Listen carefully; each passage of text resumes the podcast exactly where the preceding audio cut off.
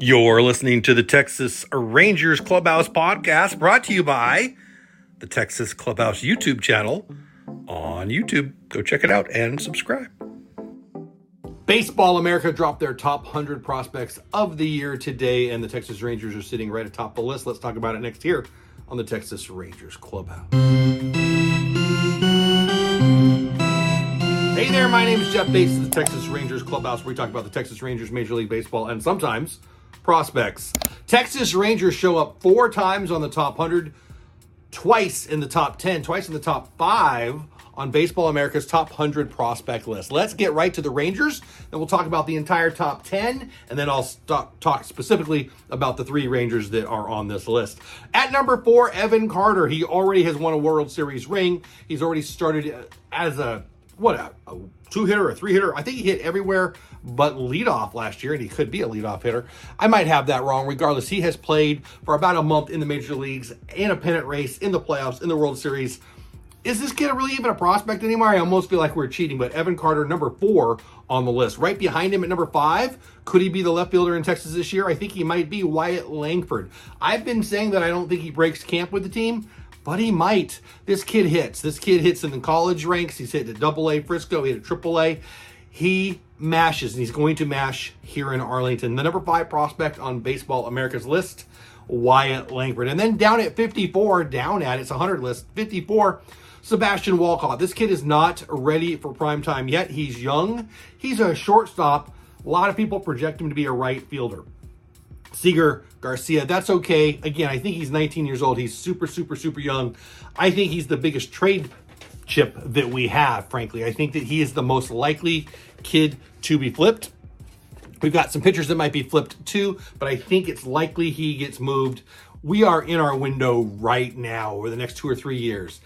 And I, do I think he plays for the Rangers? I don't. I think he gets traded. I hope he stays to be a huge prospect on these lists because it's just cachet for us to flip for an arm more than likely. Who didn't make the list? Well, uh, Justin Foscue didn't make the list. Owen White didn't make the list. Brock Porter didn't make the list. Dustin Harris didn't make the list. Kumar Rocker didn't make the list. I think they all got votes. Who didn't even get a vote? Jack Leiter. That surprises me. I still have very, very high hopes for him. I think he's a very high prospect still. I don't know why people are giving up on him so quickly. I think maybe the last name, um, but whatever. Those guys are all people who could be on this list, in my opinion. Let's get to the actual list. At number one, Baltimore Orioles, Jackson Holliday. Yeah, that Matt Holliday's kid. He is a good looking prospect looks like he might have an ETA of this year. At number two, Jackson Chourio. He just got paid a ton. His ETA is more like 2025 in my view, but they just paid him a lot. Milwaukee could you could see him this year, I suppose. I think it's more likely next year. Tampa Bay has the number three prospect prospect, Junior Caminero. I think his ETA is also 2025 but you never know anymore. The aforementioned superstar Evan Carter, I'm a huge fan of this kid. He is at number four on the list, number one on our list, ours being the Texas Rangers. Will he be our left fielder this year, or our center fielder this year, or our DH this year? Yeah, I think he plays all three of those positions. At number five on the list, we've already said it, Wyatt Langford. He's our number two on our list at the Texas Rangers. Is he the DH this year? Is he a left fielder this year? Is he a minor leaguer this year? I think he's going to get his chance. I don't know if he breaks camp. I do know he'll be in the lineup. I really love this kid. Can't believe we got him in the first round this year or last year. So excited. At number six, the kid who got picked just before him, I believe, Dylan Crews. He's in the Nationals with the Nationals. Looks really good. Looks like a great prospect. He'll probably play this year too. The new shortstop in Arizona just might be a kid named Jordan Lawlar. He's at number seven on the list for Baseball America. Everything I've read about him is very positive. They like him very much. All the prognosticators like him very much. He's at number seven on the list. At number eight, another kid. His ETA is probably 2026. He got signed at 16 years old. I think he's 17 now. It's Ethan Salas. He was the number one international star last year. Padres signed him. Padres also signed number one international star just the other day for this year. We just did a video on that. You can check that out here on the channel if you want. Ethan Salas at number eight on the list. Number nine on the list, probably more popular for his girlfriend right now, Livvy, uh, Livvy Dunne. What is? I don't even remember. Number nine, Paul Skenes. He's got a big fastball. He's got a big curveball.